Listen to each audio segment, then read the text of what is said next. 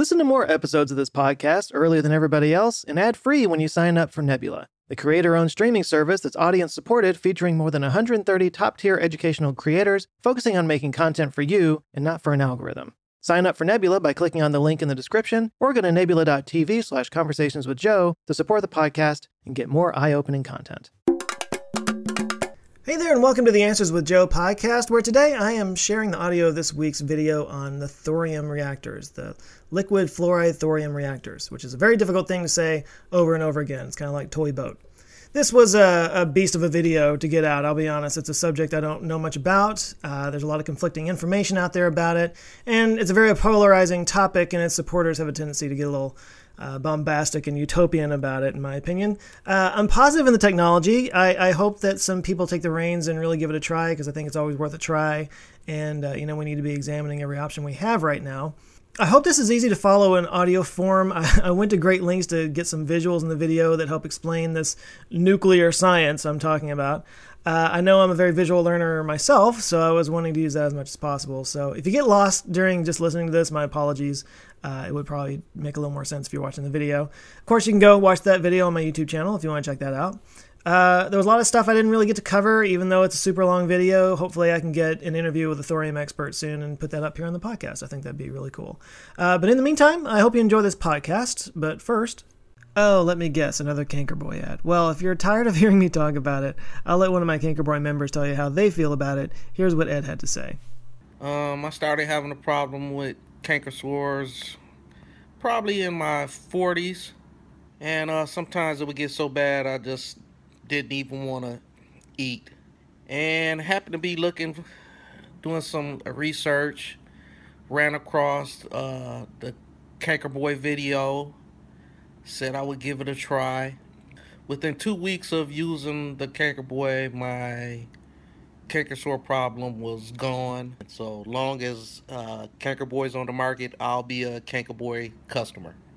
Ed is just one of over a thousand people who have had their lives changed by this supplement, and I'm one of them. That's why I talk about it so much, because it's literally changed people's lives, and I want to pass that on to others. So if this is a problem for you or anybody you know, head over to cankerboy.com and give it a try. If it doesn't work, you'll get your money back, so you've got nothing to lose. And with that, here's today's episode. Enjoy. Let's set the scene.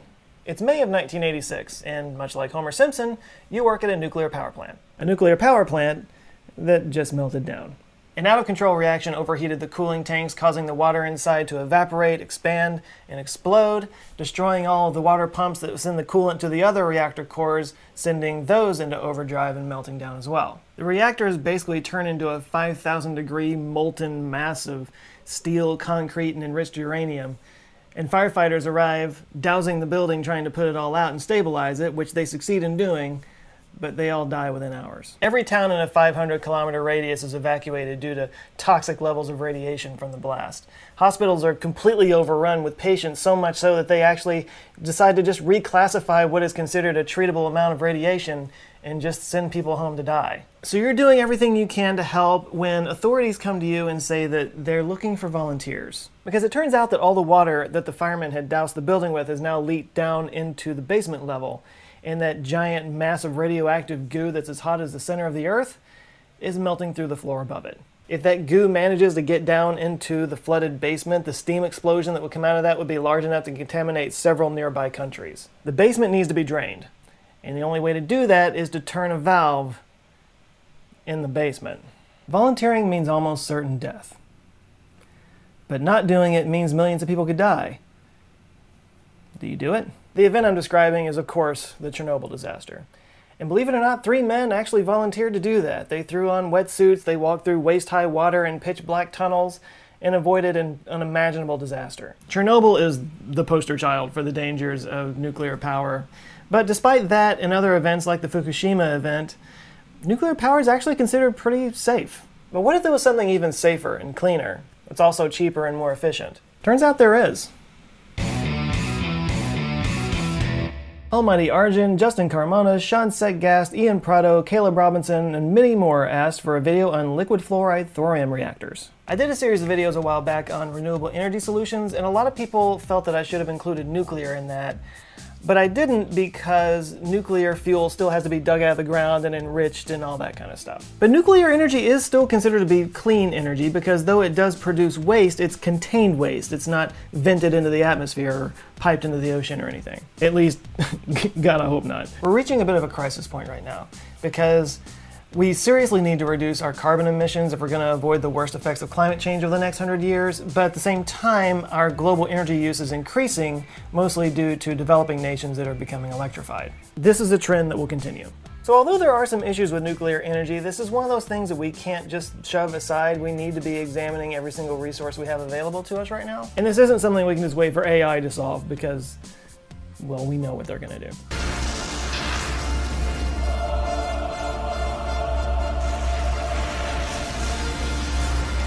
Start off by looking at the kind of nuclear energy we've been doing so far so that we have a good starting point. Traditional reactors use uranium as fuel. Uranium is one of the heaviest elements on the periodic table with 92 protons and it occurs naturally in the Earth in the form of two different isotopes, uranium-238 and uranium-235.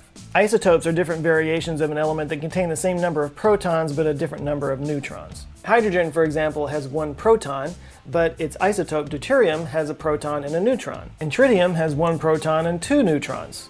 Deux, trois. Uranium-238 and 235 correspond to the combined number of protons and neutrons in the nucleus. The 238 has 146 neutrons, for example, which means the 235 has, of course,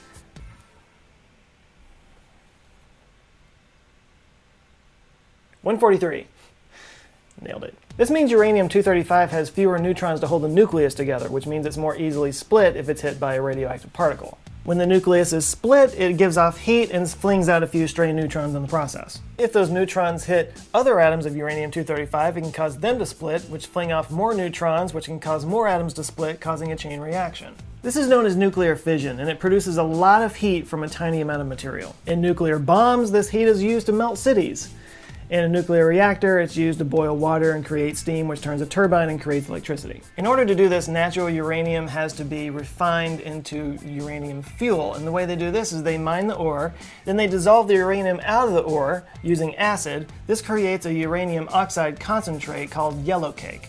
They then take this and convert it into a gas called uranium hexafluoride, and from there it's enriched. In nature, only 0.7% of uranium is the uranium 235. After enrichment, it can get it up to 5%. After enrichment, this is converted into uranium dioxide, which is formed into uranium fuel pellets. Fuel pellets are inserted into rods, which help absorb stray neutrons, and then that's put into a moderator, which absorbs more of the stray neutrons. All of this is meant to cool the reaction and keep it from going out of control. So while the stray neutrons split the uranium-235, it's actually absorbed by uranium-238, which turns it into uranium-239. Atoms that are split by a neutron are called fissile, and atoms that absorb neutrons are called fertile. So the uranium-235 is basically impregnating the 238 in this hot radioactive orgy. Ew. This uranium-239 quickly decays into neptunium-239, which then decays into plutonium-239, and that's when it runs out of planets to turn into. This is known as the uranium-plutonium cycle, or the UPU cycle. Once the uranium-235 gets down to around 0.3%, that's considered spent fuel. And what's left over is a radioactive stew of high-massed isotopes called transuranic isotopes that have to be carefully housed for at least 10,000 years, or used to melt cities. Potato, potato. Actually, no, potato, because all of this science was figured out during World War II, and at the time they were more interested in melting cities, which is why they focused more on uranium and not on another possible fuel source thorium.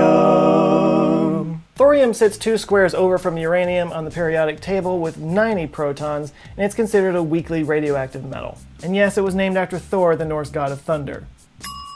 Thorium is a fairly abundant material. There's four times more of it in the Earth's crust than there is uranium, and all but very trace elements of it are the isotope thorium-232. Thorium is stable and non-fissile, which means you can put as much of it together as you want and it won't spontaneously burn on you.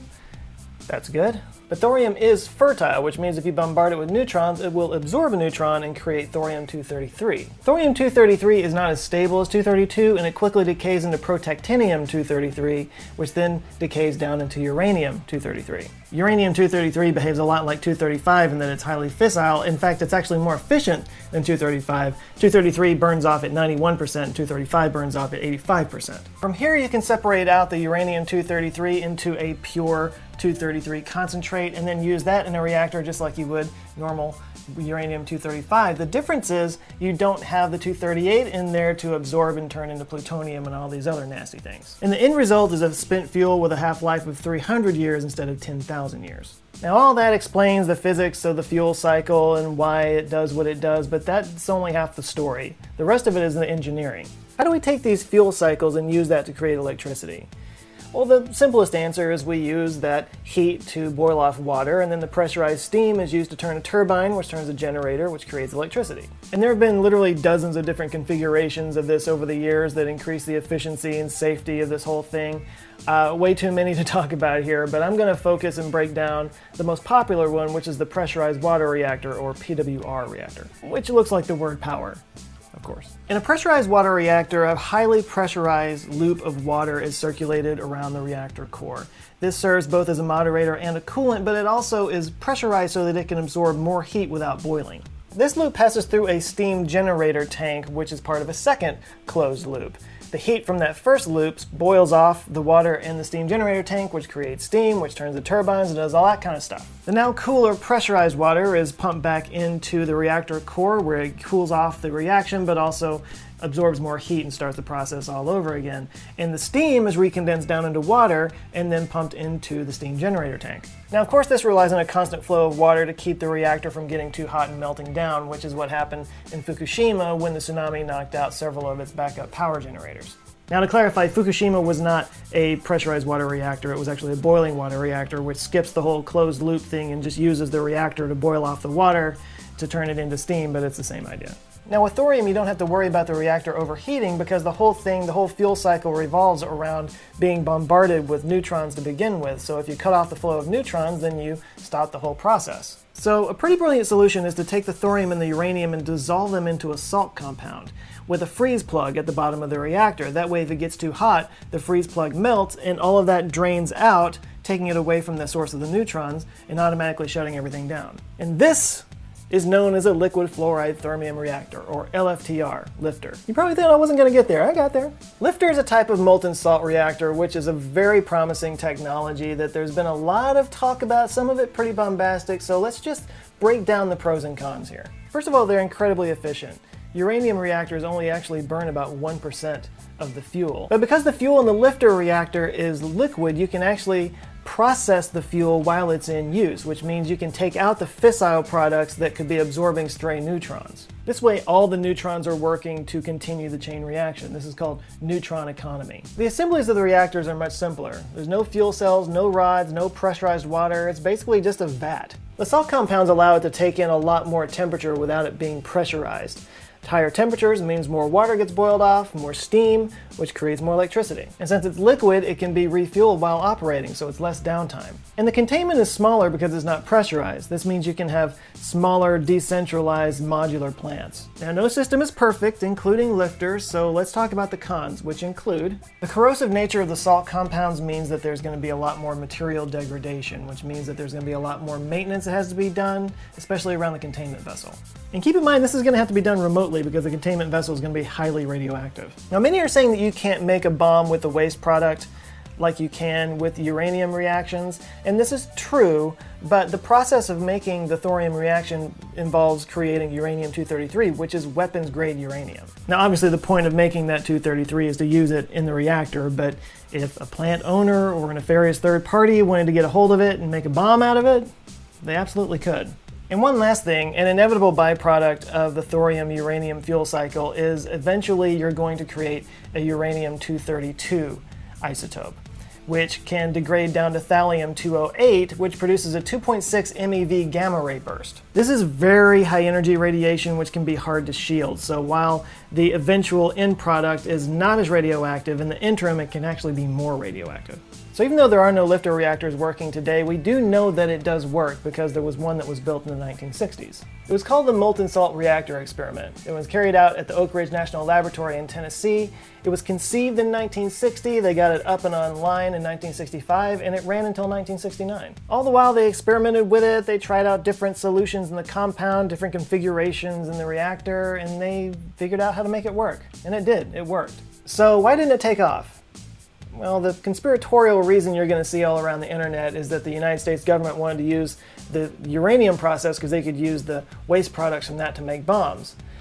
But the thorium process creates uranium 233, which you can totally use for bombs, so that's not really the case. Now, you can make the argument that the initial research was being done to create an atomic bomb, and all we had at the time was that natural uranium, and uh, that's a perfectly valid point. But I think ultimately, by the time the Oak Ridge boys figured out how to do lifter, the inertia was already behind uranium, and that's just how it worked out. You know, VHS won over beta. The best solution doesn't always win. But whatever the reason, they did choose to focus on uranium, and in fact, there was a larger version of the molten salt reactor experiment called the molten salt breeder reactor that was going to be going into production, but the Atomic Energy Commission defunded it. There are, however, some signs of slow progress out there. In Europe, there's a reactor called the Mosart reactor that they're working on. In Japan, there's one called the Fuji MSR that is a joint effort between the US, Japan, and Russia. But more promising, China actually has gotten involved and they've invested $350 million in a reactor and they brought in 140 PhDs to work on this with a plan to get it up and running in about 20 years. And you can't talk about liquid fluoride thorium reactors without talking about Kirk Sorensen. He has been a huge advocate of it. He's done TED Talks and he runs a company called Flibe Energy, where his goal is to build modular, small, reactors for uh, government bases, military bases around the world.